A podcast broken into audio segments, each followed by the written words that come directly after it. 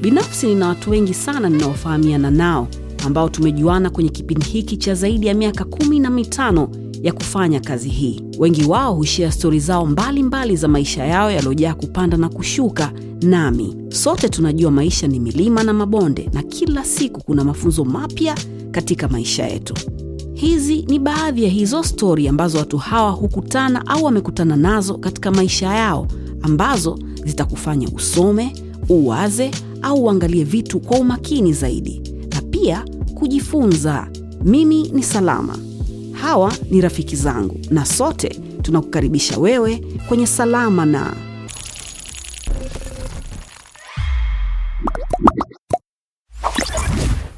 Asante kwa kutuchagua sisi. Hii ni Salama na FIDQ.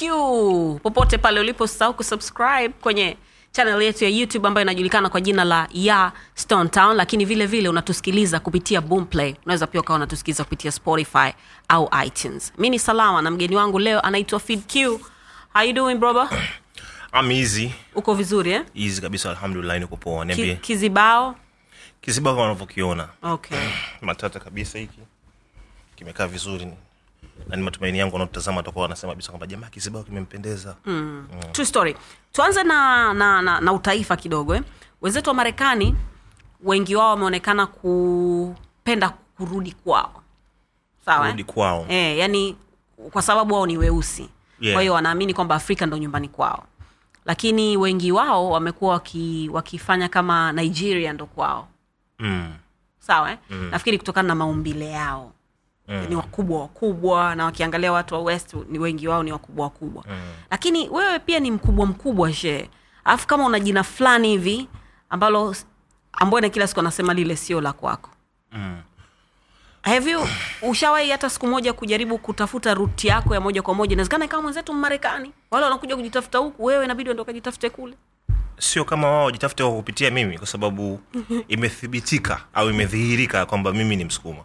Au sio bana um, ukweli ni kwamba tangu marcus yaseme um, africans for africans whether you're home or abroad kwamba afrika ni kwa ajili ya afrika haijalishi kama uko nyumbani au uko nje ya bara la afrika. Ali, alianzisha hiyo movement kuwakumbusha watu warudi kwao watafute their ancestral lineage. Yani kwamba chimbuko lao ni wapi haswa? Umeelewa vizuri? Na wengi sana wakuwa wanatokea liberia. Wengi sana sio hata nigeria.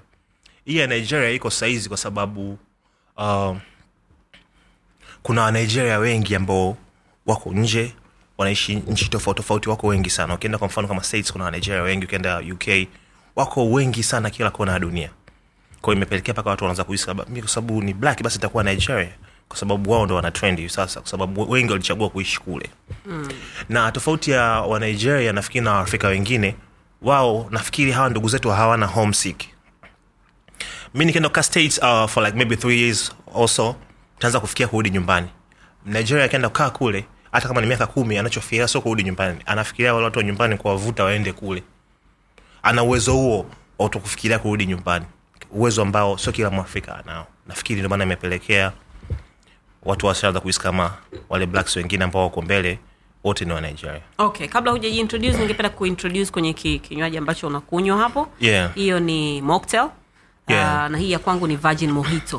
Mocktail hii? Ehe, mchanganyiko mzuri sana. Hamna, ki, hamna, hamna pombe humo ndani. Mm. na vitu kama hivi unaweza ukavipata samaki samaki tu pale. Ni rafiki zetu ambao pia baadaye nitakukaribisha chakula. Mm. wao ndo ambao wana provide. Naomba ujiintroduce kabla tujaendelea nimependa hii mocktail um, imenipelekea niulize kama ungependa kunioji kesho tena ili nije niinywe. Usiwe na shaka. Anyways kwa intro ya chapchap naitwa farid kubanda lakini wengi mnafahamu kama fidq jasiri tajiri wa mashahiri na flows aka tor yani the top of raps elite. Aka mwana malundi na ukitaka kunisikiza aka zangu hautoni interview kipindi kitaisha. Naomba niishie hapo. Okay sawa nimefurahi sana. Mm. kuwa na wewe kwenye, kwenye hii meza yetu hapa leo. Ni furaha yangu pia. Uh, tuongelee wewe kama mtu mzima sasa. Mi naye tunajuana ujanani na sahizi tunaelekea kwenye utu uzima wetu. Mbona kama umekaa kimya? No ni kwa sababu nitaka nitaka udefine utu uzima nini lakini nimeamua kuacha niache kidogo. Mm. uh, utu uzima ni kuweza saizi kufanya vitu ambavyo tunafanya na kuviacha vile ambavyo tulikuwa tunavifanya kipindi kile. Hadharani na na na na, na kimya kimya. That's so true. Yeah. So you are dad now. Lakini pia ume umeoa. Mm. una mke na kazi ambayo unaifanya toka toka umeamua kuwa kuwa mtu m- mume wa mtu. Kuna kitu chochote ambacho kimebadilika? Um, yeah. Vimebadilika vitu vingi. Unajua watu huwa wanasema kwamba mwanamke huwa ana wori kuhusu maisha mpaka anapokuja kuolewa. Lakini mwanaume huanza kuwori kuhusu maisha huanza kuyahofia maisha kufikiria future yake na kila kitu baada ya kuwa ameoa. Sijui unaelewa tofauti ya hizi kauli mbili? I think uh, naelewa kwa sababu um, kama si, sina akili kiasi hicho. Ingawa pengine naweza nikaichukulia kiwepesi. Kwa hiyo nataka uni, unielezee. Okay. Mwanamke anakuwa worried kuhusiana na maisha yake kuhusiana na future yake mpaka anapokuja kuolewa ndo anakuwa ame, ame, ana relax kwamba okay I'm, I'm good now. Lakini mwanaume huwa hana mpango wa kufikiria kuhusiana na maisha yake mpaka anapokuja kuoa thats when anaanza kuwa worried kuhusiana na maisha yake na future yake na kila kitu. Well ndo niko kwenye hiyo zone right now. I'm thinking more kuhusiana na future yangu nafikiria vitu vingi. Kuna vitu ambavyo nilikuwa nafanya zamani. Saizi I'm like na vitu vingi vya kulose. Kwa kuna vitu siwezi kuna sacrifice siwezi kuzifanya na vitu kama hivyo. Lakini good thing kuhusiana na kuwa katika ndoa ni kwamba ndoa sio kitu cha kukurukia. Ndoa sio swala la umri. Umefikisha umri wa kuoa ndoa haina umri maalum. Mm-hmm. Ndoa ipo between um, love and love. Upendo na upendo ndo watengeneza ndoa. Watu wawili wanapokuwa wameconnecti vizuri na wame wamekubaliana. You know both of them to have you know common feeling on how things are centered around. Hivyo ndivyo ndoa inatakiwa ipatikane huko kwao mnakuwa mna, mnaelewana kitu fulani na mnakuwa mna malengo fulani. Na ndoa imenifundisha kitu kingine kutokuwa na ego. Kwao mii ni feel nje ya nyumbani lakini mlango na kuingia nyumbani mi sio mi mule ndani ni baba mi mule ndani ni mme mi mule ndani ni kaka mule ndani mimi ni mdogo wa mtu mule ndani mimi ni kichwa cha familia. Lakini pia imenifundisha kujua kwamba ni ukweli huwa tunasema kwamba mwanaume ni kichwa cha familia. Lakini tunasahau kwamba mwanamke ni shingo. Inasababisha kile kichwa kizunguke. With that being said naweza nikatumia fursa hii kuwashauri pia watu ambao hawajaingia kwenye ndoa wawatazame wanaotaka kuwaoa au kufunga nao pingu katika katika picha hiyo. Mmoja ayo kichwa mwingine shingo. Kichwa kinapoheshimu shingo ndipo ndoa inakuwa inadumu. Kwa sababu ni kazi ya shingo ukionyesha kichwa direction vizuri. Kwao una, unapoenda kuoa mwanamke ambaye ataka kumgeuze shingo lazima awe mwanamke ambaye anaweza akakupanga vizuri na vitu kama hivyo na sio swala tu la mwanamke mrembo kama beyonce salama au wengineo mwisho wa siku ndo tunasikia hivi vitu vingine hivi eh, watu wanashindwa kubalansi huku ndoa zinayumba um, na kwa bahati mbaya wengi huwa wanakurupukia ndoa kwa sababu ya swala la kupata ile perfect picture picture perfect. Pap, wamependeza they look so beautiful. Uh, sasa ule uzuri unabidi uwe ndani na nje in and out. Because when you know when you turn your inside out that's who you are. Imenipelekea huko. Zaidi imenipelekea kugundua kwamba um, na- nizingatie future zaidi na imenikumbusha ni baba zaidi hasa kuzingatia mi nimefanyiwa fedha nimeoa mwanamke ambaye tayari kanikuta mi na watoto. Nilikuwa kama single father single parent. Lakini alielewa kwamba mi na watoto na pia ana watoto kwa hiyo tuna vitu vingi tuna similarities nyingi kuliko hata differences zetu. Kwa hiyo basically we tryna you know share similarities and celebrate our differences in a, you know, in a special way. Okay. Niambie kuhusu huyu huyu msichana mm. kwa sababu kama unavyosema amekuta una watoto naye pia umemkuta una, ana, ana, ana, ana watoto wake lakini Yeah. mmekutana katikati na mnapenda hivyo na mnapendana pengine zaidi kwa sababu hiyo mm. ulikutana naye wapi how did you guys meet Um, yeah. Swali zuri. Uh, nilikutana naye kwa kupitia rafiki yangu aliamua kunitumia kitabu. Uh, yeye anakuja nchini. Kwa hiyo rafiki yangu akasema kwamba kwa sababu unakuja nchini naomba mpelekee mshikaji wangu mmoja anapendaga kusoma vitabu kitabu hiki. Kwa alivyokuja hapa kama unavyojua, um, mi mgumu sana kupatikana. Ashanipigia simu nyingi na tunapishana yuko mbezi mi niko masaki yuko masaki mi niko mikocheni. Yuko mikocheni mi niko tandale. Yuko tandale mi niko, niko sijui tegeta. Kwa hiyo tunapishana. Um, ikatokea siku moja alivyokuja oliver mutukus may his soul rest in peace. Um, mimi nikasema chenende kamwone oliver kwenye show. Na nilienda kumwona oliver kwa sababu nilikumbuka mara mwisho nilivyokutana na oliver mozambiki. Ali, alipenda performance yangu na alikuwa yuko tayari kufanya na mimi kazi na alinipa ofa ambayo sitakuwa ni sawa mpaka kesho. Aliniambia nachotakiwa kufanya ni kuingia kwenye flight nishuke mozambiki. And the rest atahandle yeye kwanzia narekodije nalala wapi mekula nini tashuti video na nani lini promotion yake kila kitu alipanga yeye atafanya. Nia yake ataka tufanye vibao viwili. Kwa sababu alivyonifata aliniambia kwamba my son nimependa performance yako na kila kitu. Nafikiri ningependa kurekodi na wewe. Nikamwambia babangu umeniwahi. Mimi ndio nilikuwa nataka nikwambie hicho kitu. Akacheka sana akaniambia wewe muuni sana wewe. Sasa tufanye kitu kimoja eh. basi turekodi mbili moja yako moja yangu. Nikamwambia sawa lakini katika hilo tutarekodi zote mbili afu mi nitachagua yangu. Kawambia poa. Hiyo fair, fair play. Akanaambia kuongezea mi nitafinance hii project. Kwa hiyo njoo.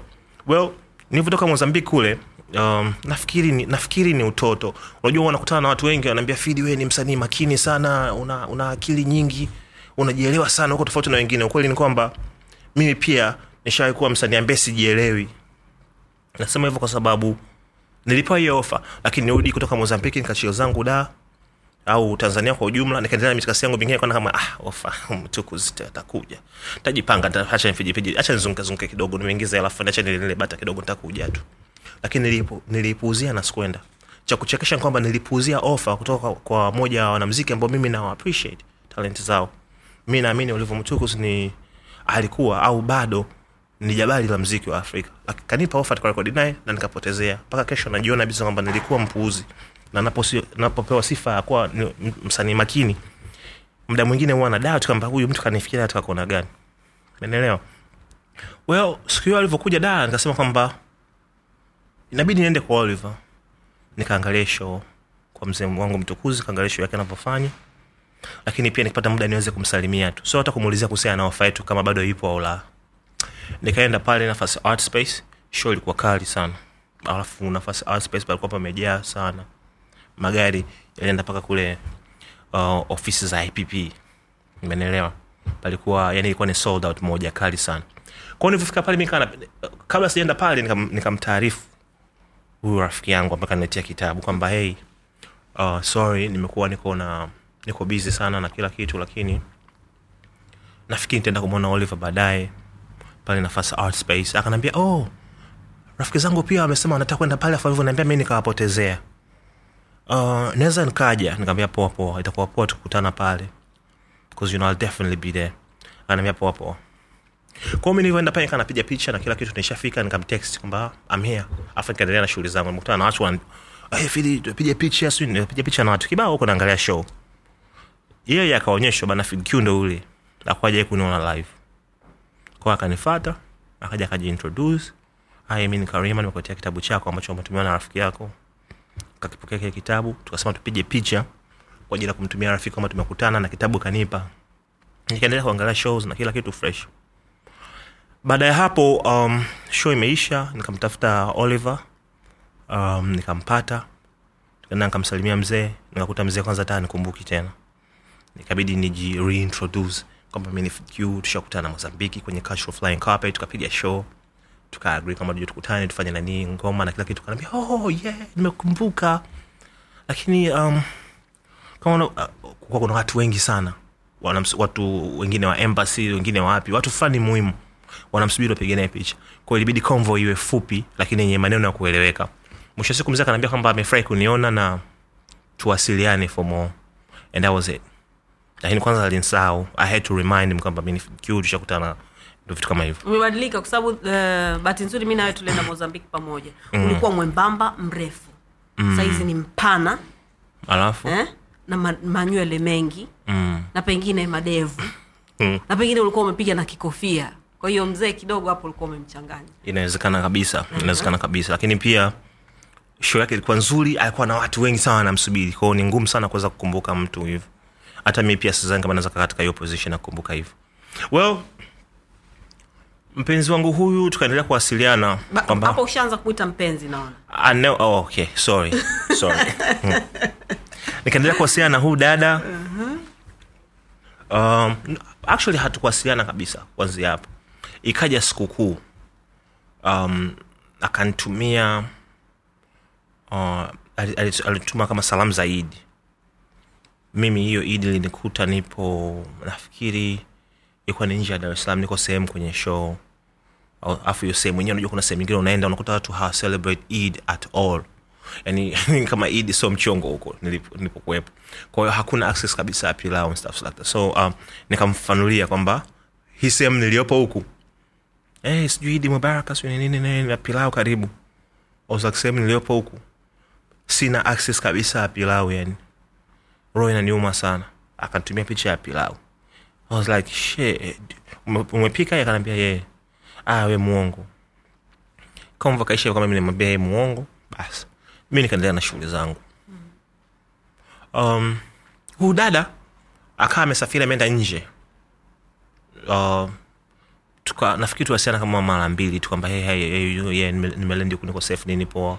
Watu wanaendelea poa kitu like okay fresh fresh safi sana poa poa just you know maongezi ya kawaida kabisa akarudi.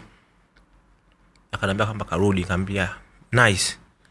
Labda sasa uweze kunipikia lile pilau niamini kama kweli umeweza kutoa hichi kitu. Umeelewa mzee vizuri wa chanda.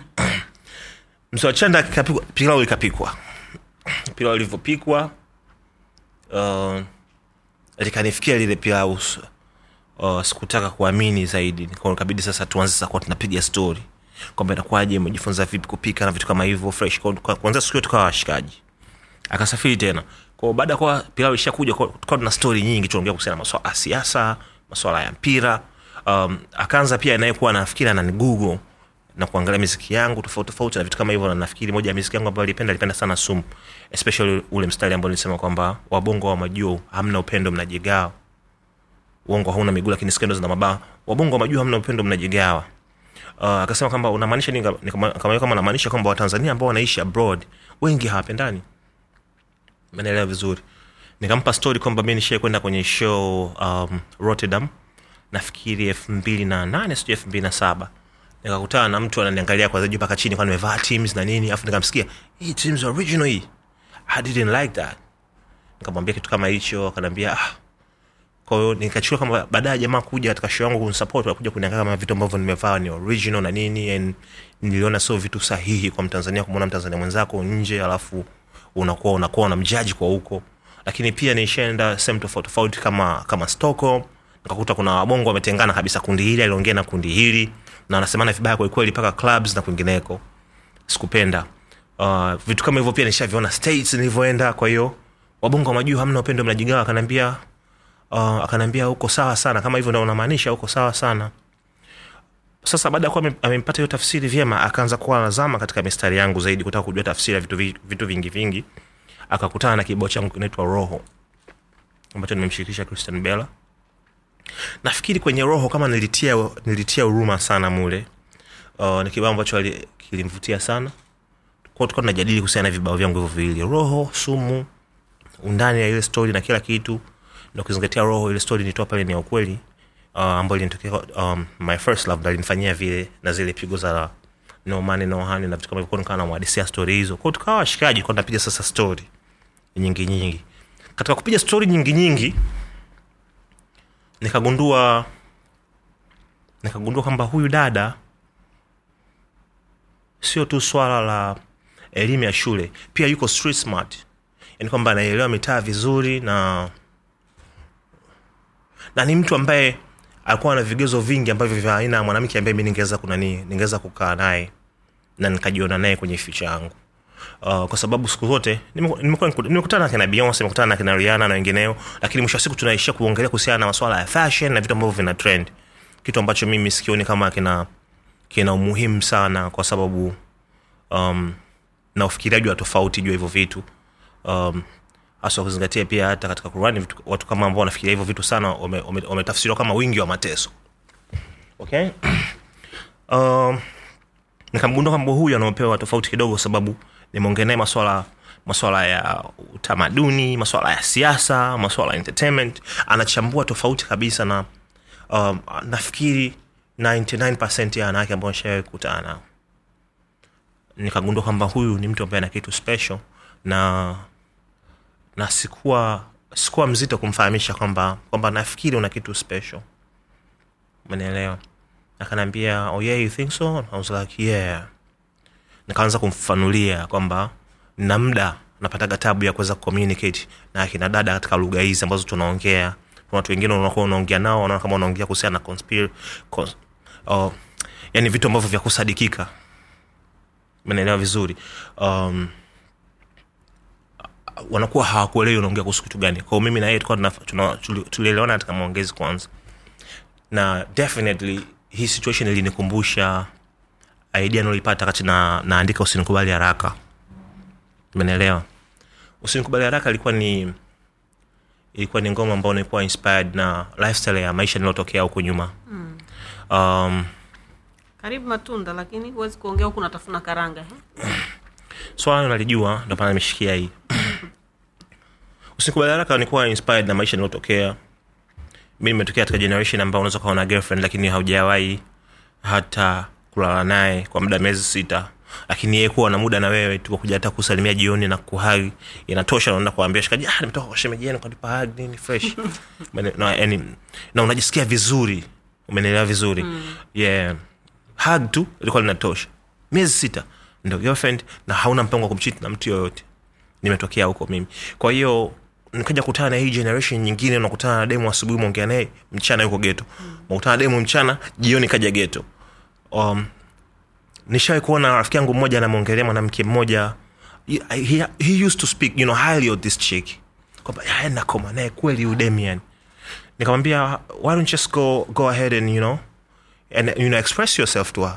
Mfahamishe kwa sababu hata kama akisema no itakuondolea simanzi if you know what I mean kaenda kamfahamisha dada kwamba bana mimi nakuelewa sijui nini nikunywa maji na kuona kwenye glass. Sijui kamwambia maneno gani dada hamwelewa yule. Jamaa au sio maana dada hamkubalia jamaa.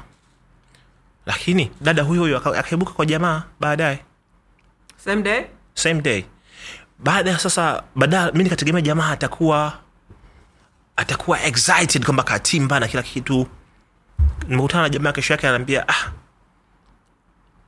feed unajua ah, sija appreciate sana kile alivyonitimbia nani nimeona kama kawa na haraka hivi. Nikamwambia ah sasa kwani hujaappreciate wakati wewe umemuelezea na kusibu labda ndo kakuelewa zaidi? Akanambia no ipaswa iwe ngumu kidogo tuweze kupitia vitu vingi vingi inakuwa inasaidia kujenga mapenzi.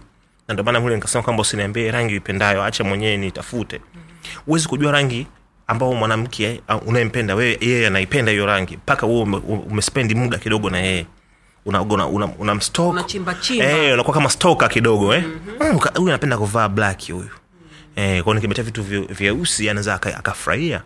Hiyo yote inakutu, yani lazima utengeneze mazingira ya mahusiano yako. Yule mtu ambaye yule partner wako kwanza anze kama stoka ambaye anakufuatilia vizuri. Inasaidia kujenga mapenzi. Yeah. So um, nikashia naye hizo stori zote na kila kitu. Um, baadaye baadaye ndo tukaanza sasa kuna date tunatoka kama nani restaurant hivi na nakumbuka mara ya kwanza tulienda katika restaurant moja kwa upanga. Niliposti picha instagram nikaambia watu kwamba msione tu nimevaa hivi. Nilivunja kabati kia nkiangalia vitu naona vinipendezi ndo nkaona chankae huu mtu. Alafu ilikuwa ni very challenging kwa sababu um, alinekea familia nzima. Yaani ni ukatili haswa alionifanyia siku ya kwanza you met Ima- the family. e- exactly. Sasa unajua familia unavyokutana nayo unakuwa una, una, unaangalia natafunaje nini nashikaje uma na kisu. yani kiukweli alinitesa sana. Namwambia kila siku kwamba uli- ulinionea sana. Yes. Kwanza mtu mzima nilishiba kama vijiko vitatu tu hivi. Wakati mzee unakulaga meza yote. nimetoka na njaa ya hatari siku hiyo. Nikaambia uchonifanyia sio sahihi eh, lakini it was you know a beautiful experience. Okay. So yeah tukaendelea na mambo mengine kaja katokea na nikagundua kwamba alikuwa hata zaidi ya convo tulikuwa tunafanya na kila kitu nafikiri ndo kanipelekea kwenda kuoa sio sababu nyingine yoyote sababu ni hiyo tu okay. That's it Alright. we ni baba na ningependa leo unielezee vizuri kuhusu kuhusu hili swala kwa sababu we ni kioo cha jamii na jinsi ambavyo unaji, unajigawa mi ni rafiki yako mm. na kwamba tunafanya hizi kazi ambazo tunafanya mm. najua kwamba una watoto yeah. na sio wa mama mmoja Yeah. ni wa, wa, wa rafiki zako tofauti tofauti lakini mungu amewabariki na, na watoto. Yeah. lakini wewe pia wakati unakuwa haukuwa na mzee wako. Yeah. Ulikuwa na mama zaidi. Yeah. Naomba uniambie jinsi gani ambavyo una, una, una, una, unaishi maisha yako ya sasa uh, to, tof, na ambavyo unajaribu kuondoa lile swala la wewe ku, ku, ku, kuzaliwa bila kumwona baba yako nyumbani. Mm. na watoto wako hawa ambao kwa bahati mbaya au kwa bahati nzuri wako na mama ambao ni tofauti pia. How mm. do you do it? Um, nafikiri ni swali ambalo nisingependa kulijibu lakini umeniuliza vizuri kwao nitakujibu. Um, single parent family uh, familia yenye malezi ya mzazi mmoja. Ndio familia ambayo nimekulia mimi. Um, kukuwa kuna mama ambaye alikuwa anafanya kazi serikalini. Mamangu kastaafu mwaka jana mm. rasmi. Na tuna kuna watoto wengi nyumbani. You know, extended family. Yeah. watoto wa dada zake. Watoto wa exactly, exactly. Um, na kwa msaada wa bibi ambaye anatuamsha mda da shule unaamka bibi zangu wote washatangulia mbele ya haki. Mungu arehemu. yes mungu arehemu um, single parent family ilivyo um, kuna namna huwa anaweza akamrudia mtu. Umeelewa vizuri? Mm. uh, kama mtu anakuwa ameichukia. Umeelewa vizuri? Mimi nimekuwa nikichukia situation ya kwamba babangu aliamua tu kuachana na sisi. Akaendelea akaenda kuanzisha familia yake nyingine huko. Akawa ni mtu ambaye anaingia mabaa anachafua meza anafanya nini anakula bata. Uh, kihistoria ni kwamba mamangu na babangu wameoana. Arusi yao ilifungwa mwanza hoteli. Mwanza hoteli ndo five star hotel kipindi hicho. Pekee mwanza pale. Uh, harusi, harusi moja ya kabisa na kila kitu lakini jamaa akamua um, he actually bagged off when i was like three or something. And, and the reason why nasema three ni kwa sababu sina kumbukumbu ya yeye kunishika mkono hata kuvuka mtaa. Umenelewa ase karibu. Nikuwa na njaa kwelikweli jessica. Asante fidi hii bwana inaitwa basket mwamba pori. Kama nilivyokwambia ni kutoka kwa washikaji zetu wa samaki samaki. Mm. jessica kula gwara uh, hawa wana- chakula. Kuna sahani hapa. Mm. utaweza nataka nimuulize jesi kwamba mbona sahani sioni? Yeah, unajiekea tu kidogo kidogo. Huna haja ya kuweka mzigo mzima. Kwa hiyo huku unaendelea kupiga una- unaposema sina haja ya sina haja ya nani unamaanisha nini una haja ya, ya Na- na mpango? shazi. Mdogo mdogo. Ah, mi niwafahamishe kwamba mimi appetite ninayo leo kwa hiyo sio leo tu. Appetite unayo. Ehe. Mm. Anyway, nilikwambia endelea kula matunda. Huku tukiwa tunasubiria nani. Una, lakini unaweza kutupia kama karanga? Tacheki um, ina ina huwa ina tabia kumfata mtu mwingine kama unakuwa unaichukia hii situation. Haupasi kuchukia situation. Kwa hiyo mimi nimekuwa kama mtu ambaye sijawahi kuwa kujivunia kuhusiana na presence ya babangu. Menelewa vizuri? Mm. uh, na mbaya zaidi au kitu kizuri zaidi nilibahatika nilipata mi nimebahatika kupata mama ambaye hata mwenyezi mungu akinirudisha saizi akaniambia nichague mama ambaye ningependa anizae upya. Siwezi kuchagua kuzaliwa sijui na mke wa rais gani au nitachagua bado mama yangu mwenyewe. Hata malkia elizabeth takataa sitaki niwe mtoto wake. Tachagua bado mama yangu kwa sababu moja kwa sababu um, hakuwa anasambaza chuki kwa mzee wangu. Alikuwa hakutii sumu. Ha, hajawahi kunitia sumu hata siku moja. Nakumbuka nikiwa niko darasa la sita siku moja mwalimu mkuu alisema darasa la sita hey, naomba kesho. Unajua tena chini ya- mwembe shule ya msingi nyoka akidondoka mapumziko mvua ikinyesha likizo. La sita hey, kesho tunaomba kila mmoja aje na babake shule. La sita hey, yote wameleta baba zao. Kasoro mimi alikuja mama kuniwakilisha nili, nilichange sikuwa mimi tena huyu nikamuuliza mama kinoma noma mbele ya darasa baba yangu yuko wapi? Mbona mkuja wewe? Kwa ule mtiti ninaorusha pale wanafunzi wote wamekaa kimya. Jamaa amemchenjia mama yake. Mwalimu mkuu alitoka ofisini kwake akaja straight. Akanita faridi njoo ofisini. Mwalimu mkuu wetu akanita mr alon akuwa anatoa sana kipondo. Msaona kwamba njoo ofisini. Isedha una msala au una jambo zuri ume- umemfurahisha. Na kile nkichekesha sijamfurahisha hata kitu kidogo sijui kama umenielewa vizuri nikaenda ofisini kwa Mr. Alon. Mr. Alon ananiambia Faridi, mama yako kanifahamisha kwamba baba yako yuko bize, ana vitu vya msingi anafuatilia, ndio maana akashindwa kuja leo hapa. Hivyo basi yeye ndo kaja kumwakilisha, na mimi kama mwalimu ambaye nilisema mlete baba zenu shule, nimeridhia hilo swala. Umenisikia? Kaambia nimekusikia mwalimu. Kwa hiyo basi, naam, unanisikia? Kaambia nakusikia. Naomba urudi darasani, sio tu urudi darasani, urudi darasani huku ukiwa na tabasamu kama hakijatokea kitu. Umenielewa? Eh? Sasa urudi umenuna, utanielewa mii nani. Nafikiri ni siku ambayo najifunza kuhusiana na fake smile. Sijawahi kupractice swala la fake smile. Nilitafuta nikaanza nikarudi dasani umenielewa kakaa pale. Vipi? Ah mwalimu kanafahamisha kwamba kumbe baba yuko bize poa. Lakini ilikuwa ndo moment ambayo mama yangu akagundua kwamba huyu mtu anahitaji kuonana na baba yake. Kwa nini nienda kumwoji baba yuko wapi? Sijawahi kumwona nyumbani. Niko darasa la sita.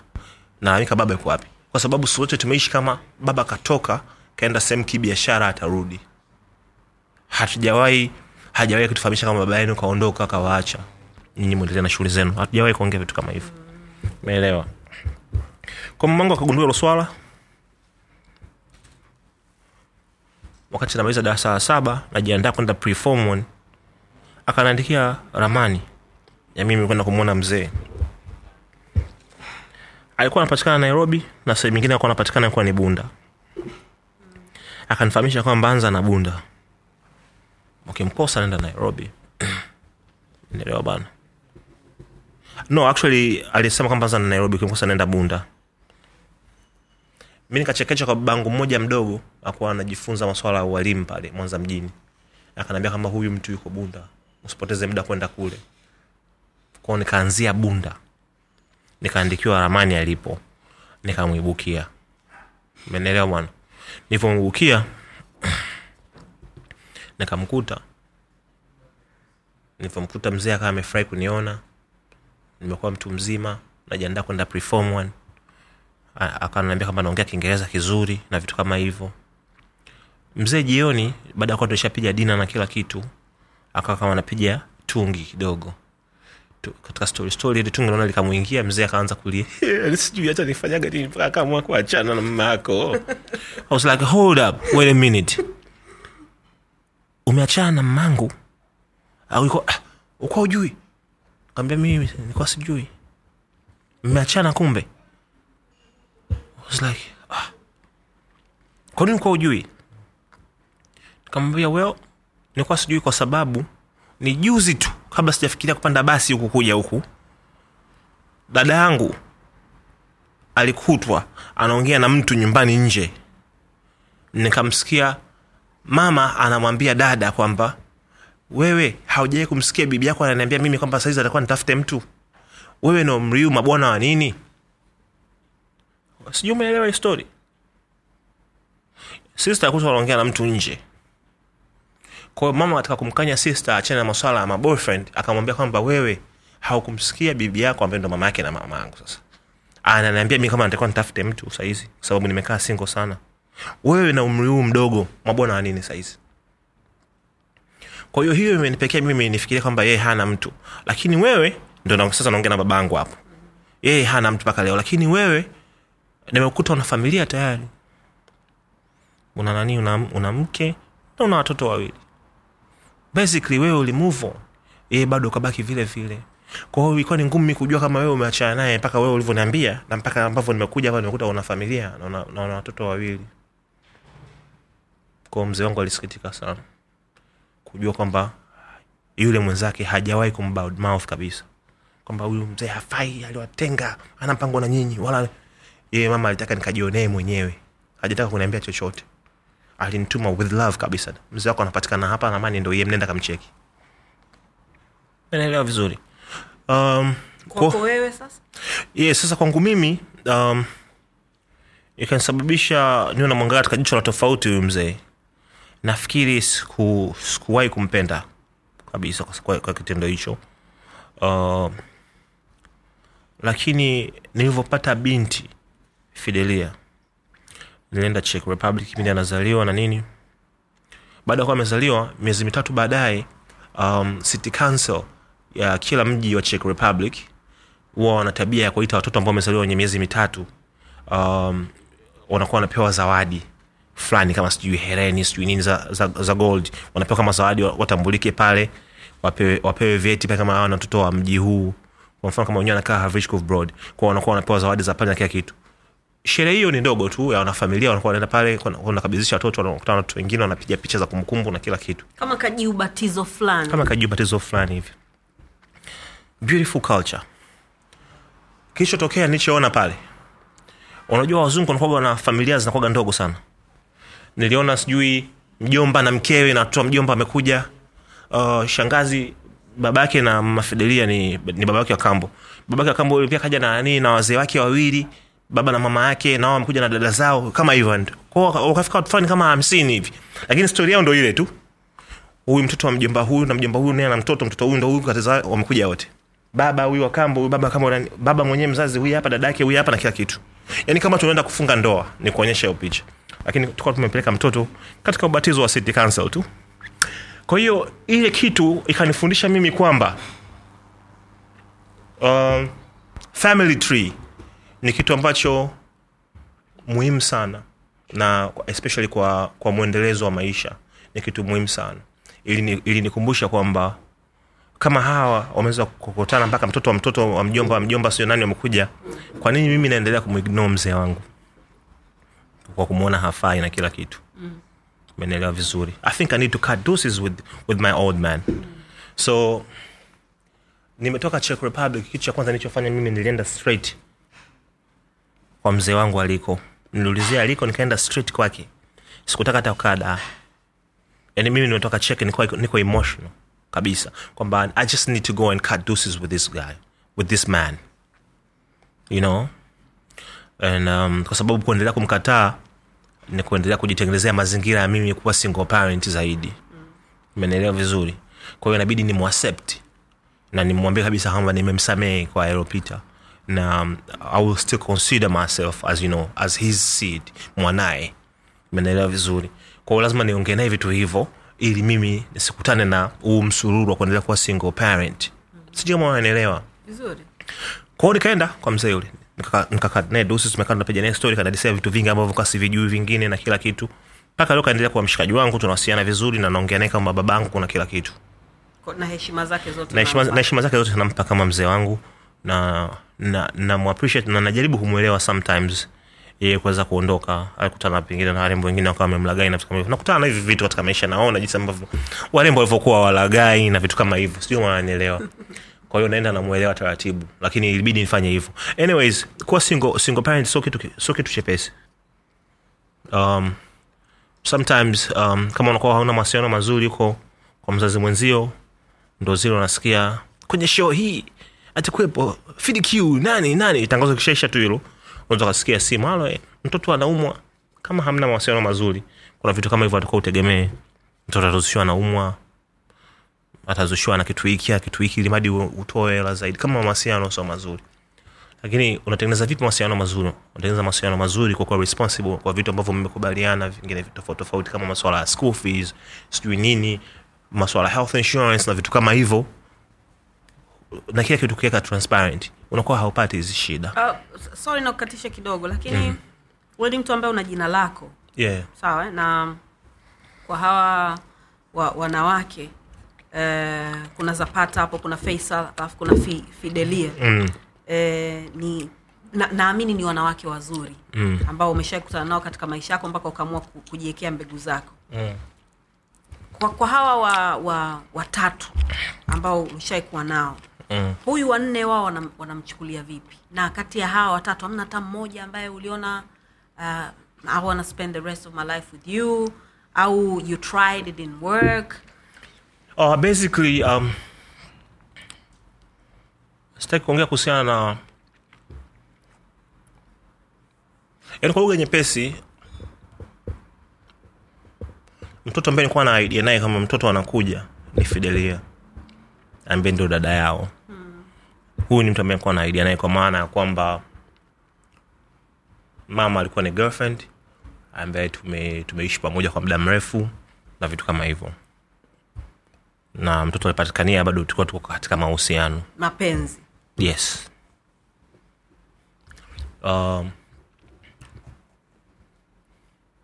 nafikiri ukitumia akili vizuri napokwambia kwamba huyu fidelia ndo nilikuwa na idea naye nafikiri unakuwa unaelewa namaanisha nini mm. na kiukweli kabisa takuona umekuwa mdako ambaye ameiva kama utakuwa na swali la ziada hapo uh, yani sio kuhusu sio kuhusu kuwa mdako au kutokuwa mdako lakini ni- nilikuwa najaribu kuelewa situation yako kwa, kwa, kwa kupitia kwa kuwakilisha watu wengine pia kwa sababu mm. we ni star sawa eh? hata kwa mwanamke pia kukuacha tu uende you know it's, it's kind of hard because i don't know wewe ukiwa kwenye mapenzi unakuwa ni mtu aina gani? Sijui ni, ni, ni uh, usitake kufungua mdomo kujifanya "Yani mimi.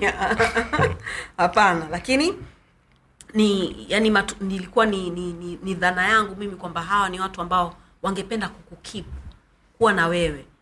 Sawa lakini haikutokea hivyo. But anyways kwa kwa, kwa mke wako wa sasa hivi ambaye kama unavyosema hadi wimbo umemwimbia shee kwenye albamu yako mpya na status yako kwa sababu kama unavyosema wakati imeanza kuongea ikabidi anza akafuatilia vitu vyako vingine nini.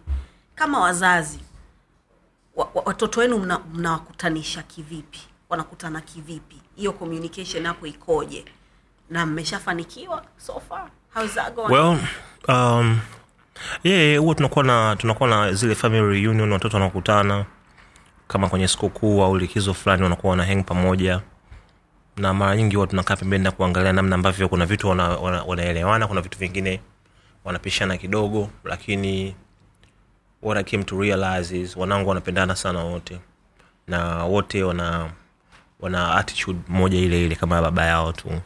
Um, kwa sababu kihistoria baba yao sio sio bandidu kabisa sio rude kabisa ni mtu fani ambaye yuko friendly and lovely and wako wako hivyo wote wana, wana enjoy wanacheza pamoja.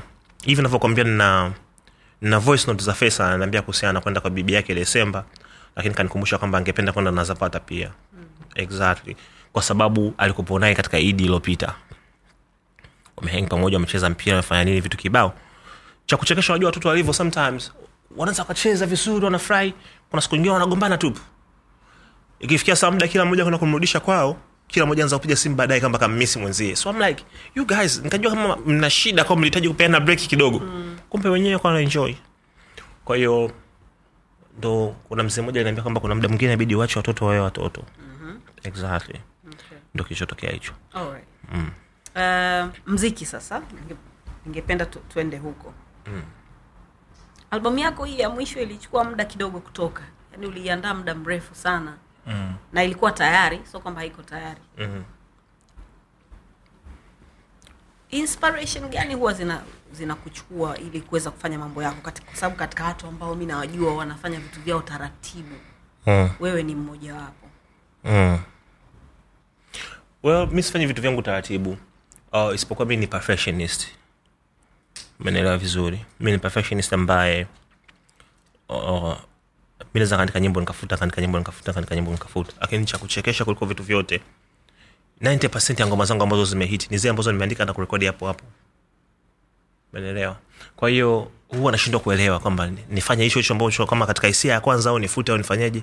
Ndio lopekea albamu ikachelewa uh, albamu yenyewe hii nimetoa lakini kuna kitaa reject. Ambaye kila mtu ambaye anamsikilizisha anasema kwamba hii mbona kali kuliko kitaolojia yenyewe namlaki. like mimi wakati ndio nimeona hizi hazifai watu wanaambia kwamba hizi ni kali kuliko zile zenyewe. Kwa hiyo basically mi ni perfectionist tu ambaye pengine kuna muda mwingine huwa sijui hati yangu natakiwa niiwekeje. Na mimi ngoma, ngoma kwangu haijawai kuisha mpaka inapokuwa imetoka.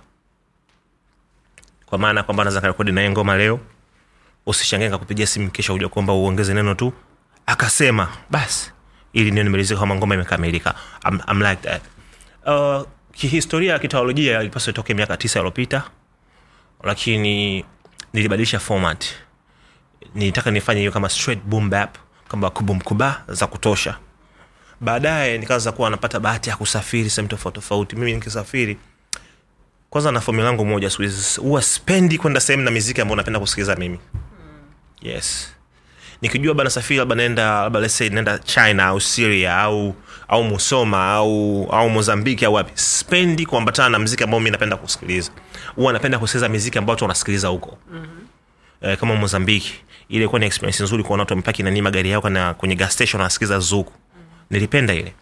Uh, sasa huwa natabia nikiingia katika flight lazima nisikize ngoma ambazo ziko kwenye playlist ule za kwenye flight na huwa sisikilizi hip hop. Nasikilizaga muziki mingine tu ambayo imewekwa mule randomly tu. Uh, nishai kustak south africa airport. Tokea mozambique nikastak pale for like um, 8 to 12 hours nafikiri ya tanzania ili delay enzi um, complimentary inayopewa kulala hotelini ikawa haifanyi kazi. Kilo kienda pamejaa. Kwa inabidi kulala kwenye mabenchi. Nilikuwa nasikiliza miziki ile inayolia kwenye nani kwenye, kwenye zile spika mingi ikuwa kama ya ki, ya ki south africa. Mingi kwa sielewa wanaimba kuhusu nini lakini nilikuwa napenda how musical ilikuwa ina sound. Uh, maswala ya instrumentation na vitu kama hivyo. And then i came to realize that there was a little bit of afro and everything. Afro soul afro pop afro afro rege afro nini afro jazz vitu hivyo. Kwa hiyo ikanifundisha kwamba sometimes you don't need to understand the language. Mziki wenyewe ni lugha nyingine pia tosha. Isipokuwa tu iweke ile lugha yako sawa ili watu waweze kuongea na wewe.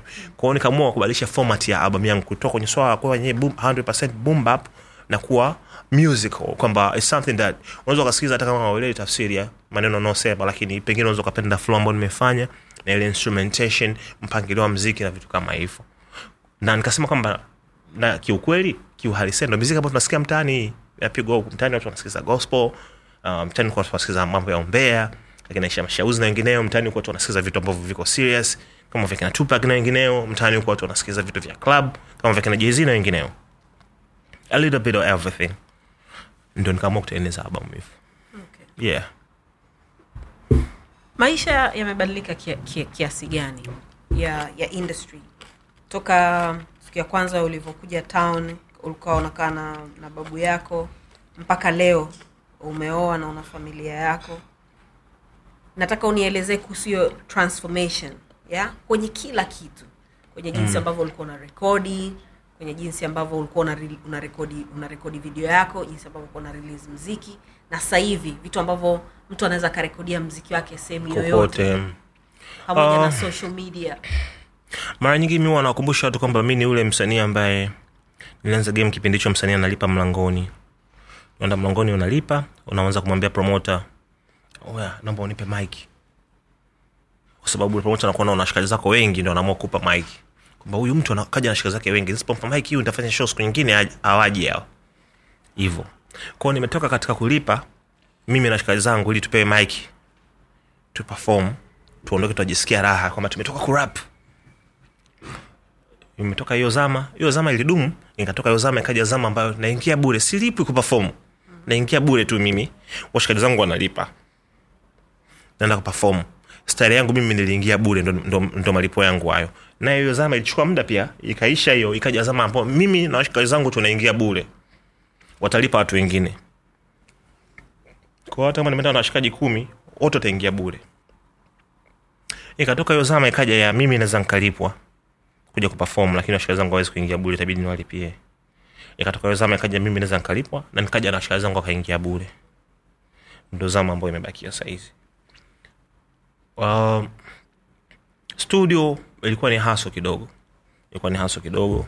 Siwechoga na hadisiaga watu stori ya kuchekesha jinsi ambavyo masajia namsalimia mara mbili mbili na akusikii je mwenyewe nikimwambiaga hiyo stori au nikimkumbusha wa ah, fidi hacha bana mambo bana achana nayo. Ye mwenyewe anajisikia vibaya. Lakini ki story nyingine ambayo mi naona kama ni interesting na ningependa watu wajue ni kwamba wakati naandika hii mistari yangu isija kupigia ngumi ya jicho nayepiga sikio nilikuwa nikiwa rapia kina Jay na wengineo wakawa wanaamini kwamba wao ndo wananielewa zaidi. Kwa walichoniambia ni kwamba fidi mistari yako ni migumu sana lakini sisi kama maproducer tunapenda sana unavyo unavyoandika kila kitu. Nikamwambia Jay funny kama bado unanidoubt wakati tumeshatoa huu na ni na ni number one number one song all over the country. Kwa hiyo mimi mimi nataka ni kurekodi album tu ndo nikuja na formula hiyo Dar es Salaam. Kurekodi album sio kurekodi single.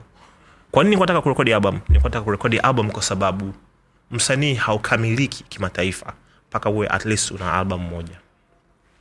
Kwao mi nitaka kukamilika nitaka ukamilifu wa kurekodi album. Je anaambia kwamba kurekodi album hawezi kwa sababu hana uhakika kama itauza kwa, kwa muindi. kwa hiyo lakini yuko tayari kunirekodi single anytime. Nilikuwa na vibe kuna ngoma fulani nataka kurekodi nimfahamishe ata finance kila kitu kama mtu wa kuimba naye sijui nini nifanye haikuwa ofa mbaya. Ilisababisha nione kama kwamba at least kuna mtu ana- anayeni appreciate na you know actually willing to you know move mountains for me as far as maswala ya kujisearch na nini are concerned. Um, lakini je aliendelea kwa mingi katika kurekodi singles. Mambo alibadilika siku ambayo snali Ah, yeye Snoop Lee zamani Ah, akaja akajiita snali siku hizi aitwe sna of fact akiona interviews mancheki mwanangu shukran sana. Mtu mtu mmoja poa sana mtu mmoja Yeah. poa sana. Mwenyezi aendelee kumweka mm-hmm. snali alinipigia simu akaniambia bana brother wangu ule nilikuwa nakwambia ambaye anaishi uingereza baucha eh, kaja na vyombo mshikaji wangu. Naomba tuende tuvifunge turekodi maduda yetu. Sikuenda kurekodi albamu we? Sahizi tunarekodi albamu mwanangu.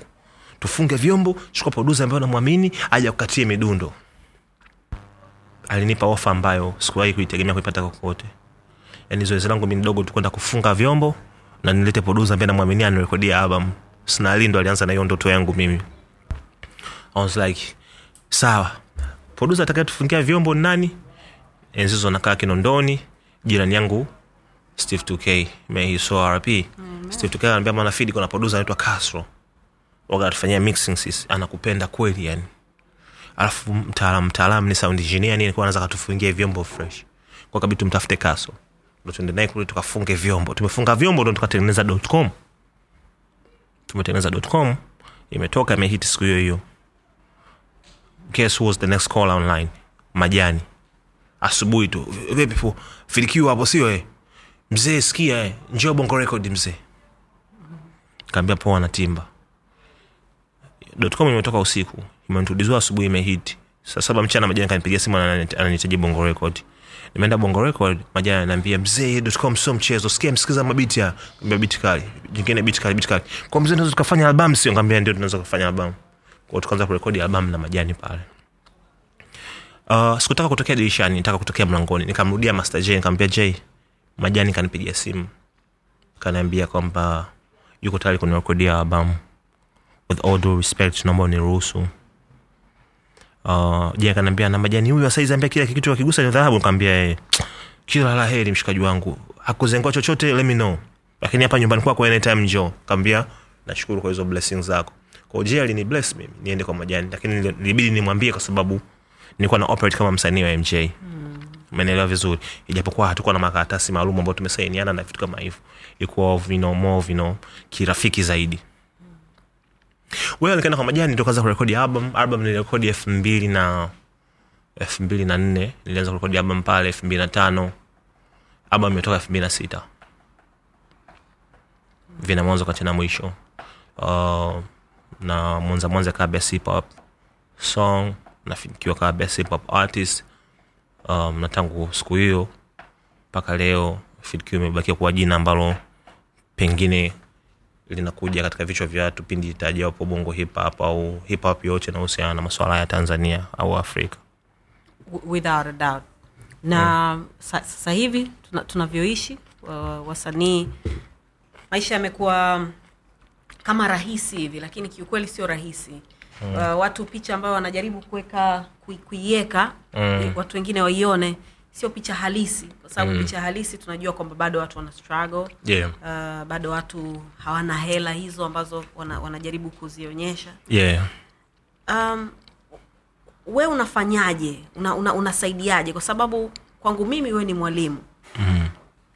una, una, unaonyesha vipi hawa watu siwezi kusema ni, vi, ni, ni watoto kwa sababu sio watoto watoto wako nyumbani kwa mama zao lakini mm. ni, ni vijana ni watu watu wazima watu ambao wanafanya maamuzi yao wao wenyewe mm. unajiamulia. Una, unaonyeshaje njia? Um, unaekaje unaekaje mziki wako ambao we unaupenda na kuuheshimu uwe wakupe, wakupendeka na kuheshimika na sio kuchukuliwa hivi poa na kuishi maisha fake kama ambavyo wengi wanafanya? Um, display za kwenye social medias maswala ya possessions kama mi namiliki hiki hiki na hiki hiki na hiki. Yani hii ni lifestyle. Unajua wasanii wengi wana wanasahau kwamba kilichowatambulisha kwa jamii. Sio zile kiki au zile display za kwenye social medias na vitu kama hivyo. Mm. ni sanaa yao. So um, formula hapa ilivyo ili kuweza kudumu inabidi uiweke sanaa yako mbele kwanza kabla ya vitu vingine. Kwa sababu mwisho wa siku kiki ni kama trendi. Zinakuja na kuondoka zamani kwa tunavaa mabagi jeans. Eh, mimi juzi kati hapa katika instagram kuna watu wananicheka na picha. Nimetokea nimevaa pensi. Watu wengine wakaandika pensi kubwa mno. Watu wengine wakaandika da ili kama ile mfuko wa mashineni wa kunanilia unga ile. Umenielewa vizuri. Lakini siku hiyo ambao nakumbuka nimevaa nikawa nimependeza kweli kweli yani kwa sababu ndo mtoko uliokuwa kipindi hicho. Kwa hiyo hizi fashion kama hizi kiki fashion ni vitu ambavyo vinakuja na kuondoka. Art inabakia. Um, nitumie tu fursa hii kuwakumbusha wasanii kwamba wakumbu, wakumbuke kilichowatambulisha kwenye jamii ni nini. Kama, kama kilichokutambulisha katika jamii ni kiki basi endelea kutengeneza kiki nyingi. Lakini kama ni sanaa kama sanaa komaa na sanaa yako kwa sababu that's where the future i- hiyo tu. Ni hiyo tu. Na ha- haikukeri unavyoona kwamba watu wana, wanaishi uongo uongo? Uh, ni lifestyle ambao mtu kachagua. Kuna wengine wamechagua kuishi uongo, wengine wamechagua kuishi ukweli. Mwisho wa siku, kama mtu unafurahia una, una kudanganya na uko happy, basi endelea kudanganya ili uendelee kuwa na furaha, kwa sababu maisha ni furaha. Na furaha ndo kitu pekee ambacho unahitaji katika maisha, sio mahela, majumba, sijui nini. Unahitaji furaha tu, kwa sababu unaweza kuwa na bonge la jumba. Kama una furaha, then unakuwa hauishi. mama yako? Ame ame- amesema amestaafu mwaka jana. Yeah. um, anafanya nini siku hizi? Hakukerikeri like really i wanna do this I wanna do first that. the first week was disastrous. The first week baada ya kuretire. Hey aujanipigia simu na siku mbili. I was like mama you that bored? Maisha ya kukaa nyumbani anakuchosha hivyo. Akaniambia kwa nini? Unanipigia simu sana. Sijazoea yani hivi. Sijazoea hivi. Unapigaga simu mara moja kwa wiki mara moja kwa wiki mbili. Sahizi unapiga simu kila baada ya siku moja? Mama nimtafuta shughuli ya kufanya so um, nili, nilikuwa naongea naye um, kuhusiana um, swala kwanza kuwa anafanya kama jogging kidogo na vitu kama hivyo lakini pia ana ana, ana biashara nyingine anajaribu ana, ana, ana, anajaribu kuipanga iweze kumsaidia katika mda huu ambao ameitana na mafao yake ya uzeeni aendelee kwa bizi kwa sababu unamzungumzia mtu ambaye katumia over 37 no, if not 38 years anafanyaga kazi anaamka asubuhi enda kazini anarudi jioni afu anakuwa amekaa nyumbani tu yani ni kitu ambacho hawezi Eh, hapo kuna swala umezungumzia la mafao ambayo ningependa kuli ku- kupick your, your mind mm. kuhusu hilo swala hapa katikati kulikuwa kama kijisheria sina okay kama kimepitishwa au hakijapitishwa mm. lakini kilikuwa kina kimeleta maneno mengi sana mm. ya watu ambao wanatakiwa kuchukua mafao yao Yeah. Ile ya kujiwezesha kama mi Yeah. nifanya kazi hapa and then uh, baada ya miaka mitano nataka niende sehemu nyingine lakini ikiwa naenda sehemu hiyo nyingine ningependa kuchukua mpunga wangu mm. nijianzishie hata kitu changu mm. lakini inaonekana kama serikali ime, inata, imepitisha au inataka kupitisha sheria ya kwamba mafao yako hauyapati mpaka utakapokuwa kama mamake FQ umemaliza kila kitu ndo unapewa mipunga yako mm, ni sheria ambayo mimi naamini ni sheria kandamizi especially kwa watu ambao wamefanya kazi kwa bidii sana mamangu uh, kuna kipindi alikuwa ni mama mifugo wa mkoa wa mwanza. Basically uh, ushuru wote nanini anakusanya yeye. Na wanatabia kule mabosi zao wanawekea target. Kwamba nataka mwezi huu nikusanyie labda lese milioni tano kumi hamsini ishirini tatu laki moja mbili. Kwa hiyo unaweza kuta alichokusanya kina mapungufu. Mimi nakumbuka kuona mamangu anachukua hela yake ya pembeni kukamilisha pale ili asimkorofishe bosi wake. Amefikia- target. sasa, sasa sasa kwa mtu ambaye ipo committed kama hivi kwenda kumwambia kama mafao yake mpaka afikishe huku ni uonevu wa hali ya juu sana. Na hili ni swala ambalo mimi nitaliongelea wazi siku zote kwa sababu mimi nimemwona mama yangu alivyokuwa mwaminifu katika serikali hii juu ya ufanisi wake wa kazi. Kwa hiyo pia naye yalimkumba ya mambo. Nilisikitishwa sana. Nilisikitishwa sana nikasema kwamba uh, pengine kuna sheria nyingine huwa zinakuja pasina kuwazingatia hawa wazee. Nafikiri hawa wazee kama wetu hawa nafikiri ndo udongo wa mwisho wa wachapakazi wa ufanisi waliokuwa wanazingatia mazingira ya kazi zao na na uaminifu na vitu vyote na vigezo vyote ambavyo vinaandikwa kwa, mwajiri wako kwamba nakuajiri nikitegemea kwamba utakuwa mwaminifu utakuwa hauna makandokando utahakikisha unawekeza humu katika maendeleo ya kampuni shirika uh, institute na, na vitu vingine. E, yani wanafata masharti kama ambavyo yameandikwa kwenye contract. Nafikiri ni udongo wa mwisho. nafikiri ni udongo wa mwisho. Ndo hawa wazee wetu. Si tuliobaki matapeli au? S- ah, mimi na wewe ni wazi hatujioni eh, kwa sababu kuna wengine sasa namka ah, naenda kufanya kazi ndoto ya mtu wakati mi na ndoto zangu. Tuko huko generation hii wengi. Umeelewa vizuri? So it's not fair yeah? sio fair kabisa okay. Tu- tumalize kwa kuzungumzia siasa. Hapo katikati najua wewe huwa unashiriki kwenye hayo mambo. Wewe ni moja kati ya watu ambao wana- wana- wanaagizwaga kwenda kufikisha ujumbe wa watu wengine kwa watu. Kivipi? Huwa unatumika katika kampeni. Ah, ambacho ambacho unakosea ni kitu kimoja. Ukiona mimi kwenye kampeni pale sio kama nimetumika mimi ni mimi shughuli yangu haswa mimi ni mtumbuizaji umenielewa vizuri? Kwa hiyo hawa watu wanapokuwa wanafanya kampeni zao wanakuwa wanaangalia huyu mtu ana dimandi wapi? Unakuta na dimandi mwanza sijui wapi sehemu nyingi na, bahati kwamba mi tanzania nzima dimandi ya fidgu ni kubwa. Kwa hiyo watu wanaamua kupa dili kwamba wewe naomba uje utumbuize watu wetu ambao sisi tumewaita tuje tuwafahamishe maneno yetu juu ya wao kutupigia kura. Nilikuwa sijamaliza. Ah, ndio nataka kwanza nikufahamishe hapo. Okay sawa kwamba mimi unapoona katika jukwaa la kampeni jua nimeitwa kama mtumbuizaji. Watu baada ya kuwa wamepigwa maneno walichagua sisi kwa sababu sisi tutakujengea barabara elimu bure. Sasa, tunakuja sasa sisi kumtumbuiza mtu aliohudhuria. Ndio shughuli yangu mimi. Sawa. Yes. Let's not forget that. Whatever. Mm. swali langu ni kwamba hapa katikati kwenye hii miaka huu tunaelekea wanne. Yeah. toka tumemchagua uh, baba ku- ku- kutuongoza Yeah. kumekuwa kuna malalamiko mengi sana Mm. Ya maisha kuwa magumu mambo kubadilika yaani zile mm. kuna kona ambazo watu wengi tulikuwa tunapiga au wanapiga mm. mifereji mingi sana imekatwa mm. uh, na kiongozi mwenyewe ameonekana kuto, kuto, kutokuwa na mchezo hata kama mm. kuna mtu amemwelekeza kazi yake amfanyie hajafanya vizuri mm. anamfukuza tu mm. lakini ukiachana na hiyo kwenye kwenye sanaa yetu pia mm. ambayo unafanya kuna vitu vingi sana vimebadilika mm. kuna sheria zimekuja sheria za mitandao hata kazi zetu yani mambo ya kulipia na vitu kama hivyo mm sasa kwenye mitandao ya jamii especially twitter every time msanii akitaka kusema kitu chake kuhusiana na, na, na situation ambayo ipo watu walikuwa wakisema kwamba mmechagua wenyewe mm. au nyii wenyewe ndo ambao mliwasaidia hawa watu kufika hapa ambapo wamefika mm. hiyo ina, ina, in, imekufanya pengine ubadilishe mawazo yako mwaka elfu mbili na, na ishirini tukienda kwenye campaign pengine uta, utachagua zaidi kwamba eh, i want to support this one. Yaani we mwenyewe inabidi umwelewe yule mtu ambaye una, una, una, una, una sehemu ambayo unaenda kuburudisha. Yaani sio unaburudisha tu chochote ambacho amesema hau- ni kwamba you, just, you got paid. Kwa hiyo unaenda pale unaburudisha unasema. Ama ungependa ujue zaidi hasa kwamba eh, hivi mi najihusisha na nini hapa? Huyu anasimamia Well- kwa wapi? well kwanza mimi ambacho nachoona kimetokea katika hii regime um, watu wamekumbushwa juu ya swala la ulipaji kodi. Watu wamekumbushwa nguvu ya kodi. Menaelewa vizuri. Mi nimelipa kodi. Uh, na kampuni yangu iko registered kama cheusi dawa tunalipa kodi vizuri na kila kitu. Tumekumbushwa vitu hivyo. Uh, lakini zaidi tumekumbushwa pia kuiheshimu hela.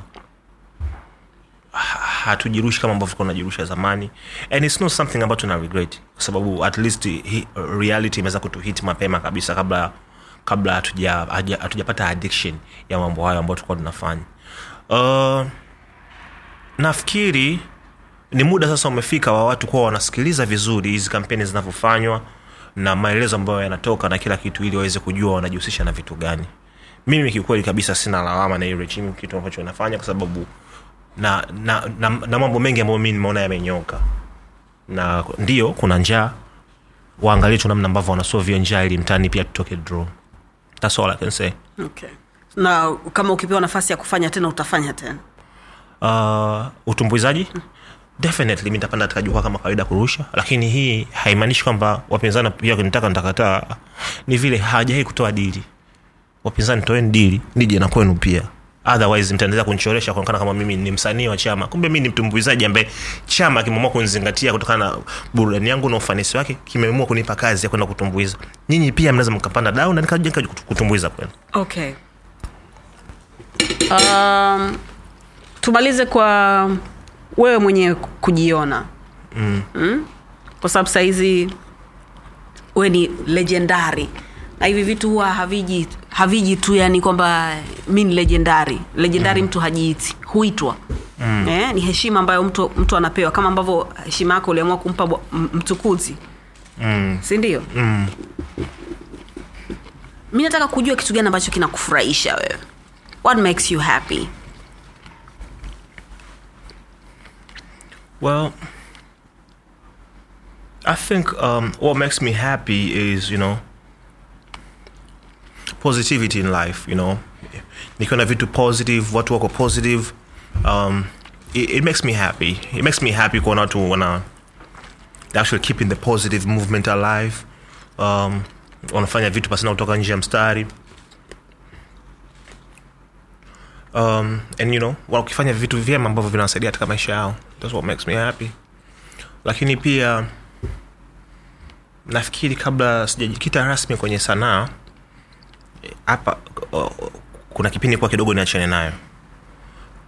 Hicho kipindi nilichagua kuwa nijitolea tu uh, kama volunteer kwa katika shirika moja letu Rafik Family Health Chemical Dependence.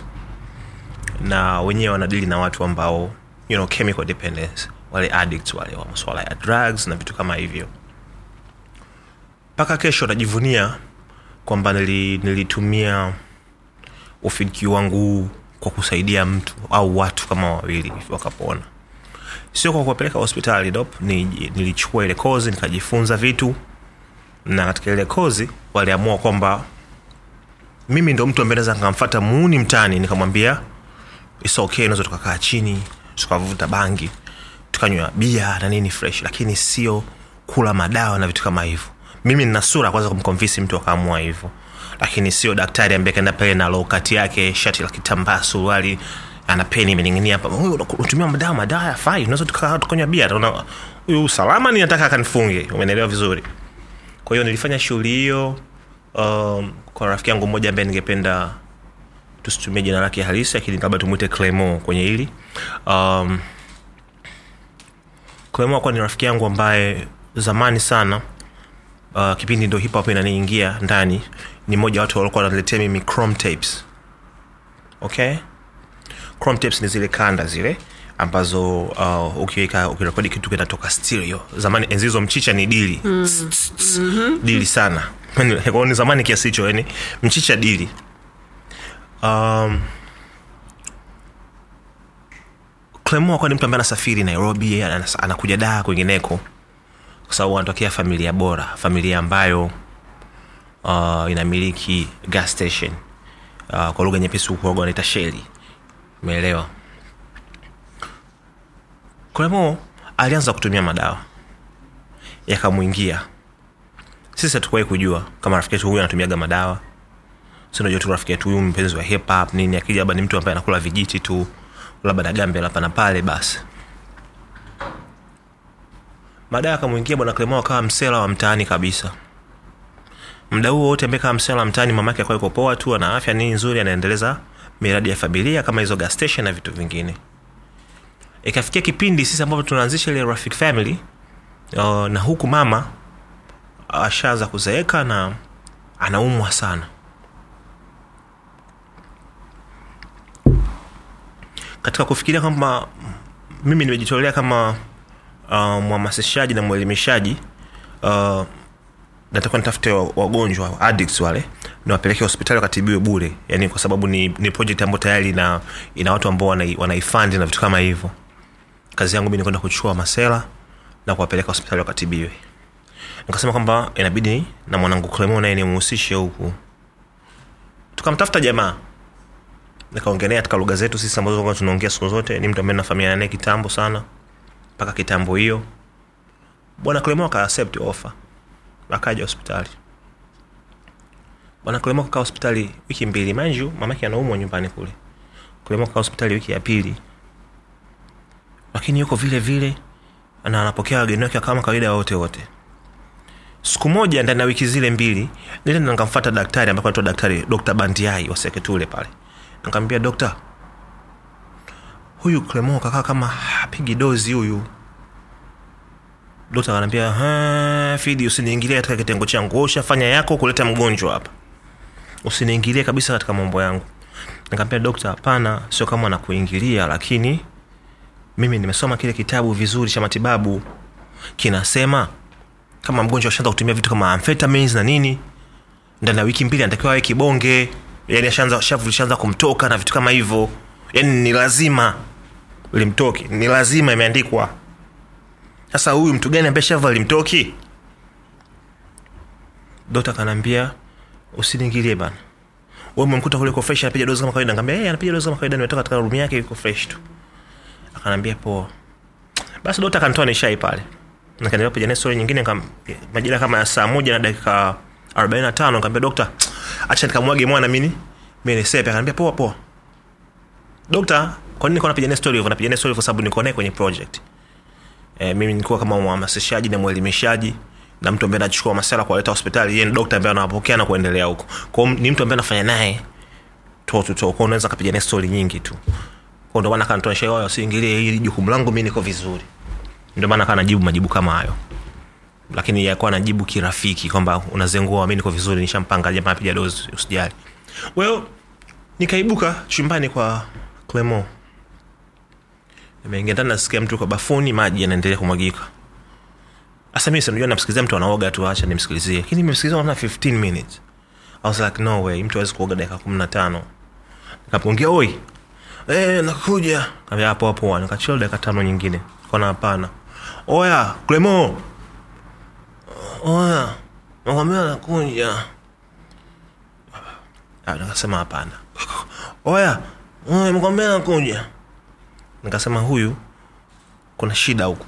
Nikamrudia dokta. Nikamwambia dokta na wasiwasi kimetokea kitu ambacho nilikuwa nakwambia.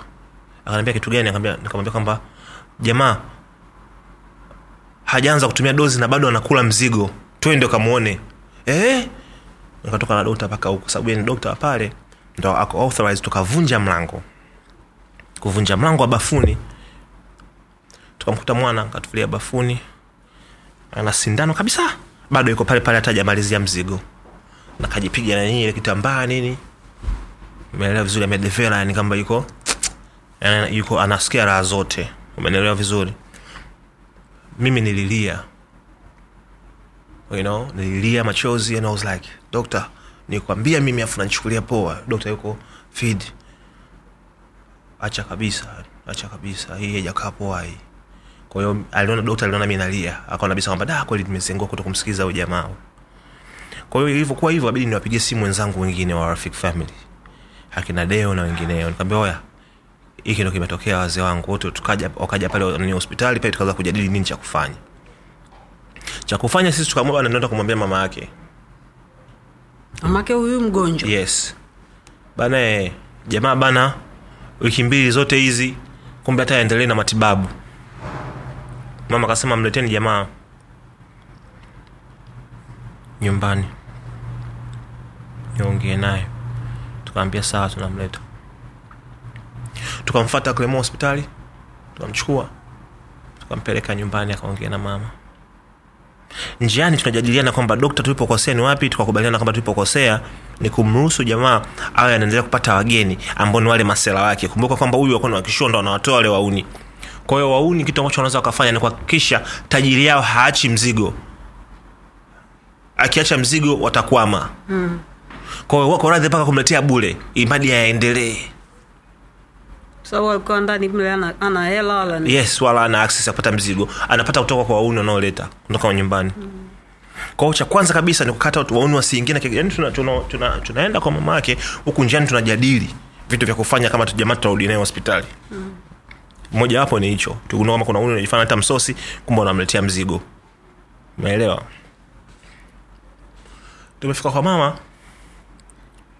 Nakumbuka kabisa mama akamwambia jamaa kwamba klemua mwanangu, mamako niko hoi.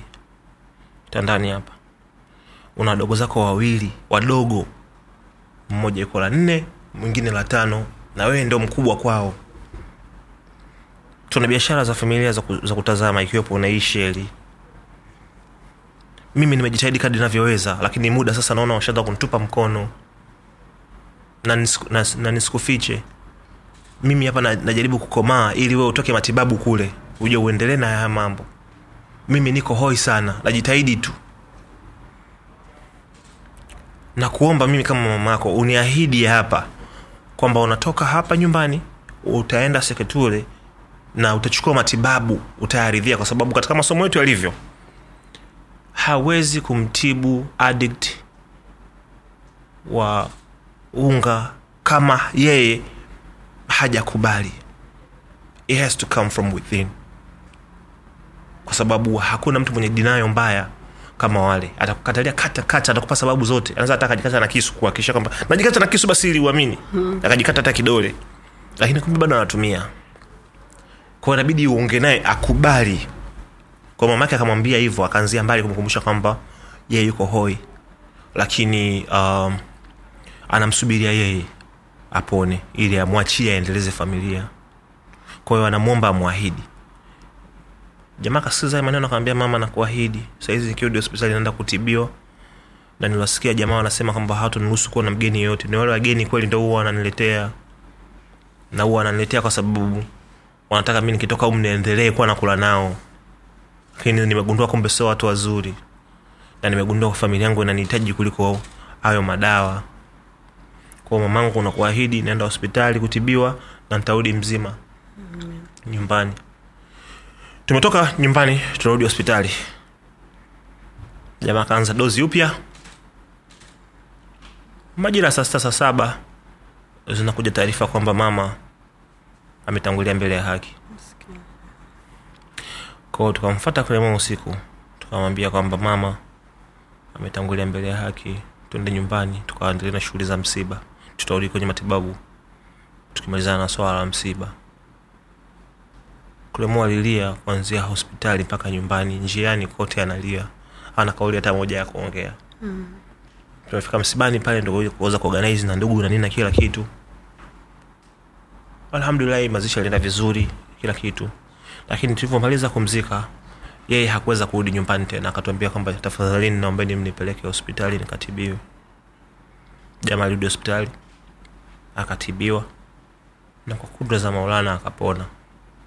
Na akarudi kwenda kusimamia biashara ya familia kama ambavyo aliombwa na mama yake. Na ziko vizuri kabisa saizi clemo as we speak so let's wrap it up kwa, kwa, kwa game sasa Yeah. yeah?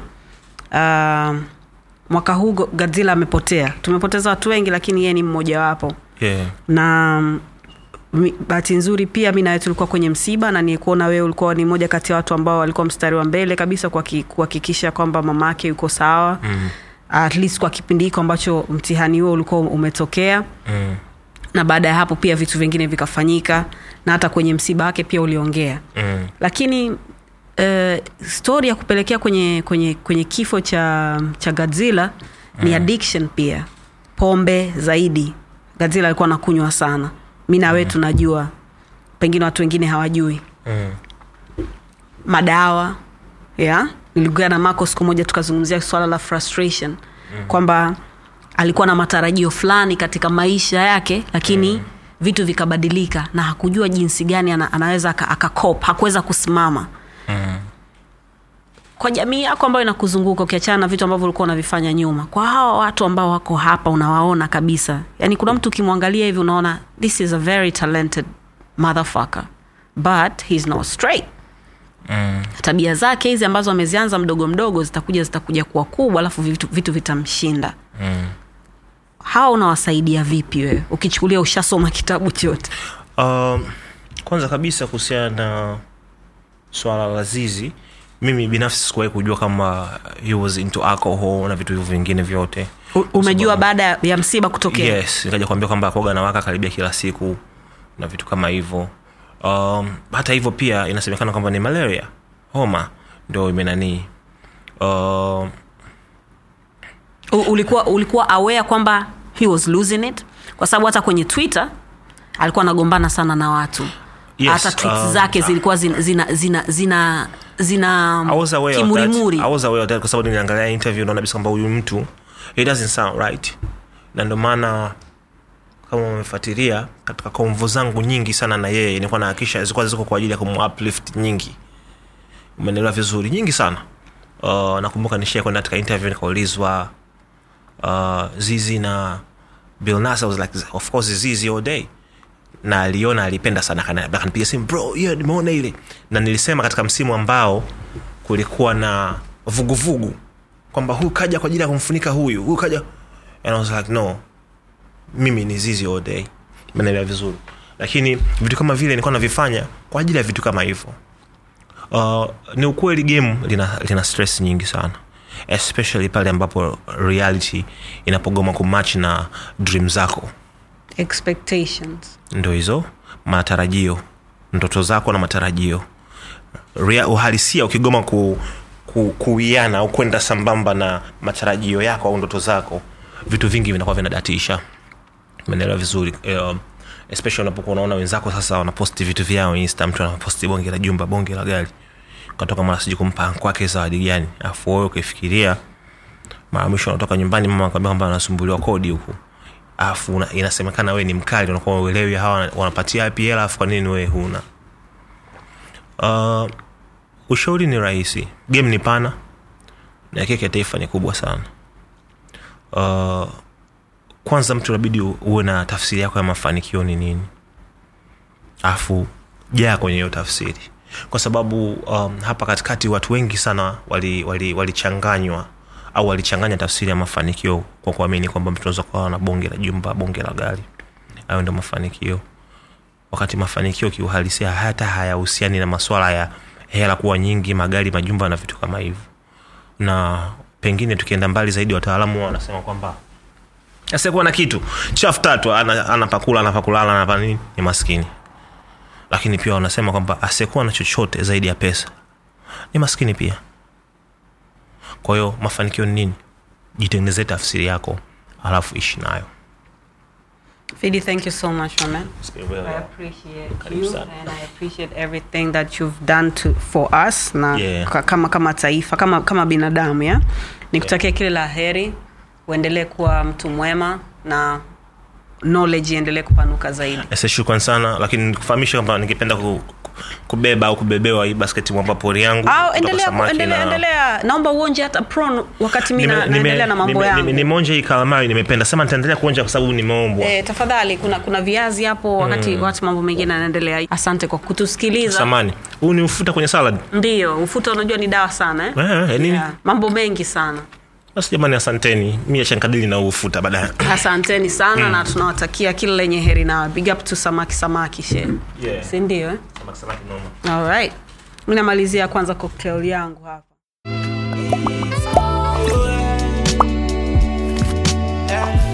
Vipo vya lawama sio shida, vipo vya kupoteza sio muda. Wenuka na ukimbize ndoto ah, ah, ah. Kupatia ina maana hukosei, kiburi kinafanya tujongei, tunaamka wapya kila day hey, hey, hey, hey. Slow ila kufika unawahi, chozi na mfuta na cry, tukipenda na Mungu anafurahi yeah. yeah. Mihisi hitaji kucomplain. and the place is okay. Yeah.